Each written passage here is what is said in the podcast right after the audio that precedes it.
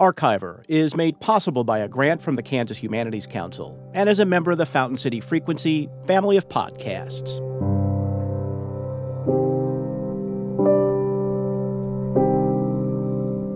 We start this episode with a clip from the film The Only Good Indian, directed by Kevin Willmott, a good friend of this podcast.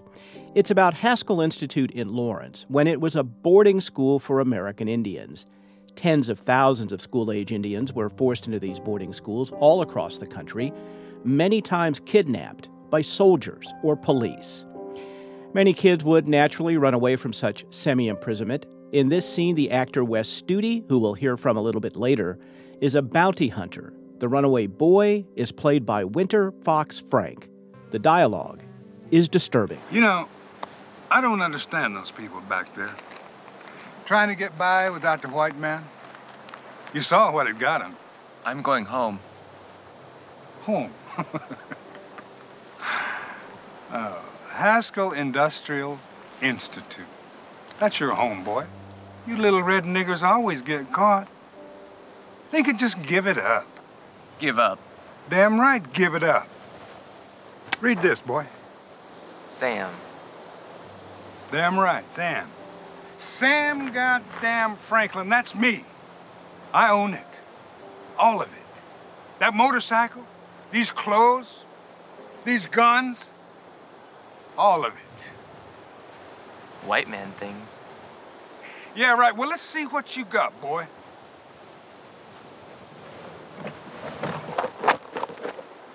That's what you got, boy.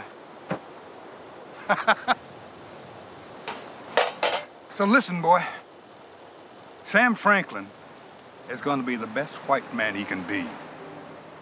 I'm going to out-white man the goddamn white man. And I'm going to take you back to that school so you can be one too. And if you're lucky, you just might enjoy a life like mine. They would cut their hair, forbid their native language, force them to be Christians, and when they ran away, armed bounty hunters, like the Studi character, would chase them. How could any of this be good? I have to admit up front that I started out on this story about Haskell and Indian boarding schools absolutely sure how I was going to tell it. But I ended up in a very different place, and it's a place that I'm not totally comfortable with. The podcast is Archiver, the episode Out White Manning the White Man. Me, I'm your host, Sam Zeff.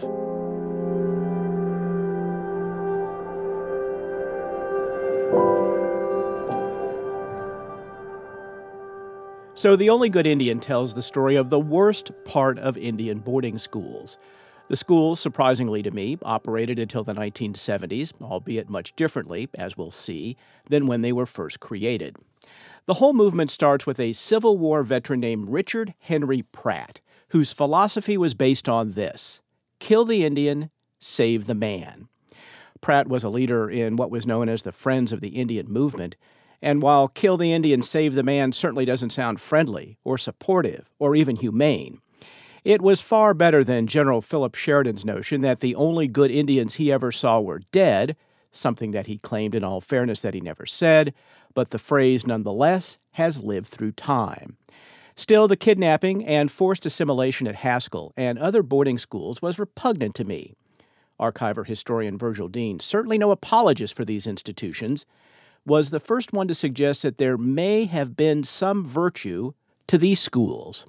Well, in the early part of the 19th century, as the United States expanded west, the policy had been removal of Indians from the east or geographic isolation, geographic removal, and then, of course, concentrating uh, them on Indian reservations. That let me just stop you there. Not just concentration, but I mean there were those who would have advocated genocide. Yes. Yeah, and and to to some extent, you can argue certainly make a case for the idea that there was a genocide uh, committed against uh, American Indians throughout this period. Uh, and so by the late 19th century, they have been removed from places that that uh, Euro Americans wanted to settle. Uh, Kansas, of course, was a big part of that. Kansas uh, territory was created out of what had been Indian territory, Indian part of Indian country, So Indians Indian removal was a, a part of Kansas history from the very beginning, and there's a lot of a lot of the conflict over land in Kansas in the 1850s and 60s has to do with, you know, is this, you know, getting title to land that had been or still was perhaps uh, legally held by native tribes. Towards the end of the century, you have a lot of people looking for other solutions to the so called Indian problem. And many reformers at the time thought education was the thing. And the, the concept of kill the Indian to save the man became a, a theme for that movement, which sounds really cruel. and uh, it probably it, it probably should be looked and viewed that way, but it wasn't necessarily thought of as in a negative sense by those people who advocated it, who thought, well, you know, the two cultures can't live side by side. If Indians are going to get ahead in America, they need to learn to be, basically, learn to be white men. And so by the by 1883, 84, when Haskell uh, Institute is established, um, that is the underlying principle. And the idea is to bring Indian children, young people in from all over the country to live there and literally uh, change them uh, to be, make them more uh, able to achieve in a white society.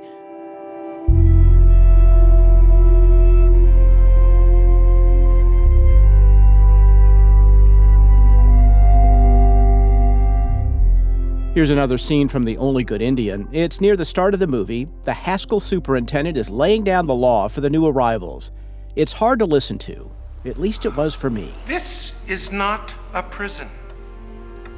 There are no walls, no fences, but there is a clock. The clock is here to provide order and discipline. The white man uses time to manage the world. A. A. B. B. C. C. D. D. Remember, you are required by law to be here. Your name is Charlie. Your name is now Charlie. You will learn to respect time, to always be on time, and to finish your work in a timely manner. I have some good news. You are going to be Methodist. And taking leave of this institution is strictly forbidden. Should you wander astray once you are returned, Hold him still. your transgression will be dealt with in a swift and decisive manner, with punishment met out accordingly. You are here for one reason to acquire a proper education. Never should we hear your tribal language spoken in the halls of this institution. I know that many of you are homesick. Sometimes parents come requesting your return. You will remain here until you have received your authorized training. Were kids beaten? Yes. Psychologically abused? Yes. Sexually abused? Yes to that too. And it's not like the government didn't know. In 1928, something called the Merriam Report was issued. Here's what it said about Indian boarding schools. The survey staff finds itself obligated to say frankly and unequivocally that the provisions for care of the Indian children in boarding schools are grossly inadequate. But these boarding schools were about to change.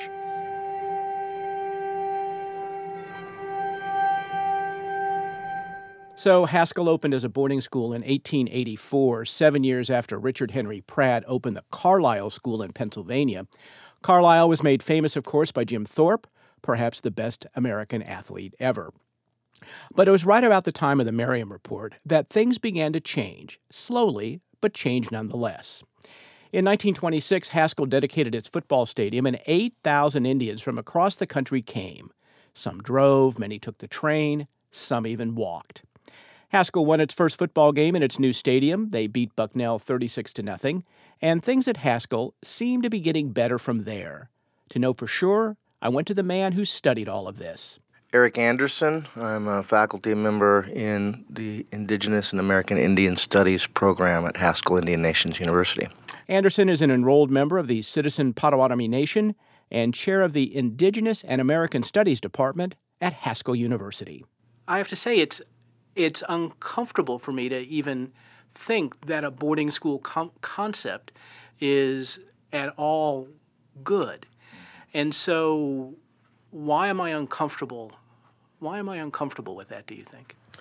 Well, I think we should be uncomfortable with it. Uh, th- this the boarding schools, while they do represent, and I'm speaking specifically to these off-reservation boarding schools um, like Carlisle, like Haskell, and the Salem School, and Sherman Institute, and others. Uh, we should be uncomfortable with that because it was a matter of saying Western culture is better and uh, we don't have a, a, place in American society for American Indian cultures. Uh, they are inferior. So it reflects an older kind of thinking of there's an, a, a, perceived Indian problem to be solved, and this is just one more um, perceived solution to that. So and perceived progressive at the time, mm-hmm. right? Well, right. I think I mean whether the problem is being uh, the perceived problem is being worked on by you know military people or bureaucratic functionaries who have in mind we're going to run a system of schools, it, it doesn't change the fact that they are not seeing anything positive within Indian cultures themselves. I guess what I was thinking that you know it should make us uncomfortable uh, about is that yeah, it was it was wrong-headed, even if it was perhaps a kinder, gentler type of genocide. Um, it's cultural genocide, it's ethnocide. So we should be uncomfortable with that.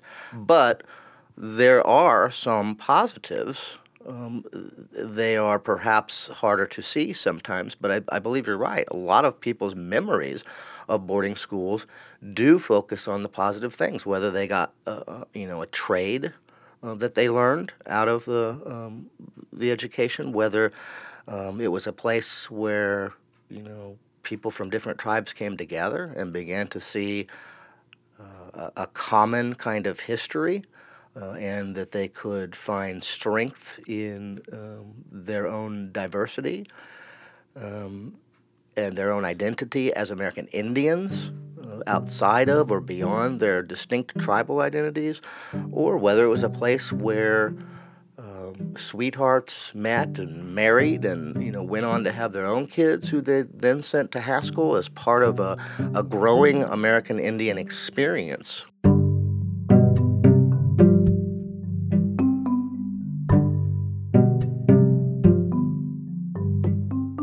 It's a growing American Indian experience because by the time Haskell was dedicating its stadium, Indians were slowly taking more control of these institutions.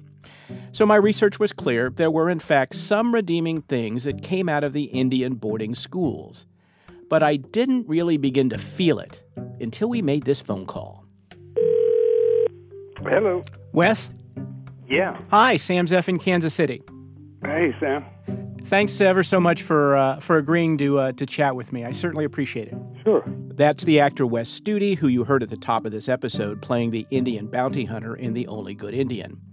Studi is Cherokee, acted in Dances with Wolves, played Geronimo in Geronimo, an American legend, and was in Avatar in 2009. Studi was an activist. He was at Wounded Knee, South Dakota in 1973, when it was occupied by the American Indian movement but Studi is also a graduate of an Oklahoma Indian boarding school. Okay, well, in ni- 1960, I actually wanted to go to Chilocco, to an Indian school where uh, my dad had gone. The reason was that, uh, you know, he had some good stories to tell of having been there about, uh, you know, making friends and, you know, the usual uh, high school experience and uh, that had been, uh, you know, probably 20 years before the time that I went. Now, by the time I went, a lot of Indian uh, people had uh, gotten uh, jobs as different kind of uh, uh, administrators, as well as people who dealt uh, directly with the students in the dorms and in the in the uh, classrooms, and uh, it wasn't such a authoritarian. It wasn't as bad as you would as, as the kind of stories you hear. So uh, I hate to bust your bubble, but it just wasn't a matter of being uh, thrown into a hellhole by 1960. Now, uh, there were there were instances wherein what we address in our film, the Dracula effect, you know, of becoming like one's oppressor. Well, I saw some instances of that in terms of other students that were there, because uh, a lot of students were there for different reasons. Some were there referred by the courts and or referred by uh, uh, child welfare or something like that.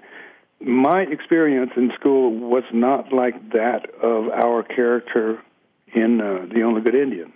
Your dad had nothing but good things to say about the same school that you attended?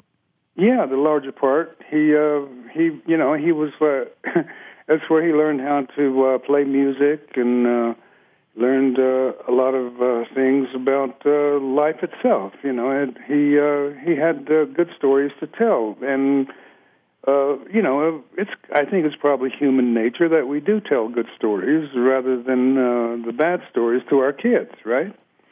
And yeah, so it was uh, for me. It was a big adventure. I wanted to go off someplace and uh, uh, see what I could do on my own, uh, and I certainly found out uh, what it was like. You know, it's really interesting to hear this perspective because if you read about them, you watch documentaries that have been done, certainly Kevin's film, and it's one of my favorite Kevin uh, films, by the way. Uh, Mm. You get no notion that anything good could possibly have come out of these boarding schools. So this is a uh, an On enlightenment the for other me. hand, on the other hand, think about it. Even uh, even people in jail have good times, one way or the other. You know, I mean, things that were, are positive in, in in any kind of situation. Where everybody's going to adapt one way or another.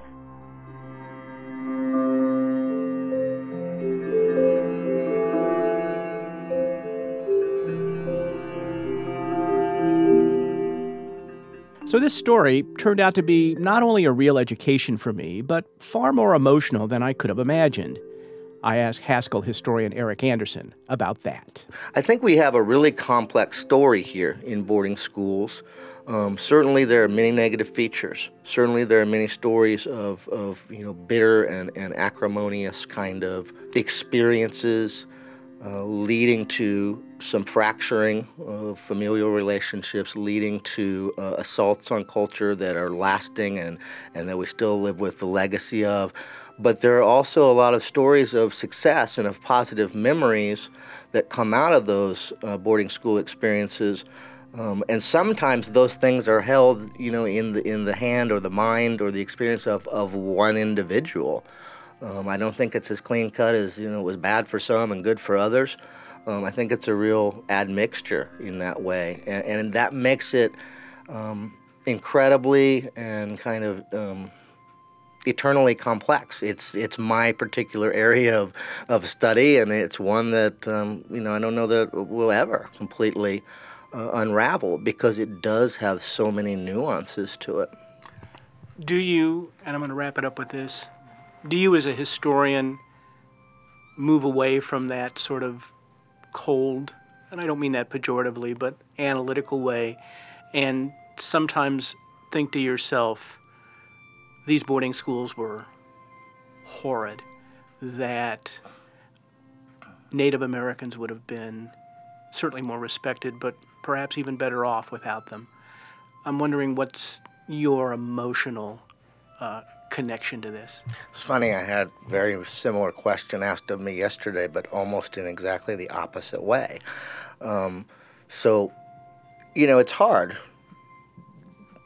not to be moved by one's emotions in looking at any historical period. This one is especially difficult um, when you look at a picture of um, toddlers essentially holding up a sign that says Haskell babies, you know, thinking about how horrible um, that, that must have been. Uh, you know, it's, it's, it's very hard to remove oneself from the emotionality uh, of that. But we have to, I think, um, it's our responsibility as historians to look at the, the broadest possible um, collection of evidence that leads us to the conclusion that, hey, this is a really complex uh, period of time that in many ways we're still living with. Um, it's one that carries with it a lot of emotionally charged uh, reactions and responses. Um, and it's one that we're not um, we're not all the way through figuring out yet. Um, you know, the analysis is part of it, the emotion is part of it. The twain meet all the time, and um, you know sometimes you have to walk away a little bit, step back from it, uh, because it can be just so horrible to think about what's what what took place. Um, but here we are, uh, and I'm, I'm reinforced and gladdened in this uh, nearly every day. You know, I see the amazing work that our students are doing here. They may have had grandparents or great grandparents who went to boarding schools who had horrible stories to tell, who might have had more positive stories to tell. Here they are doing something that is very much in the vein and, and tradition um, of what earlier generations did to get that education, not forget who they are, and to take the best parts, you know, of what can be offered and use that to move forward, either as individuals or tribes or both. So I'm reminded, amateur historian that I am, that history is rarely heaven or hell, black or white. The truth is always in between, and not everyone's truth is the same. But if there is a lesson in all of this for me, it was persistence. Studi's character Sam Franklin said he was going to out white man the white man.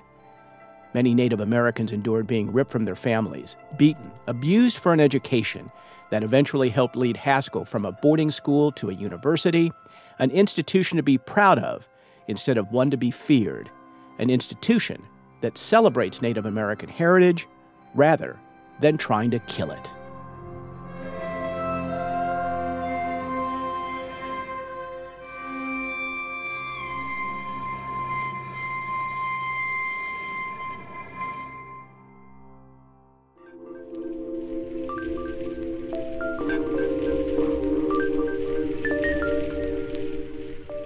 And that's Archiver. The podcast is produced by Matt Hodapp in the studios of KCUR 89.3 in Kansas City and is made possible by a grant from the Kansas Humanities Council.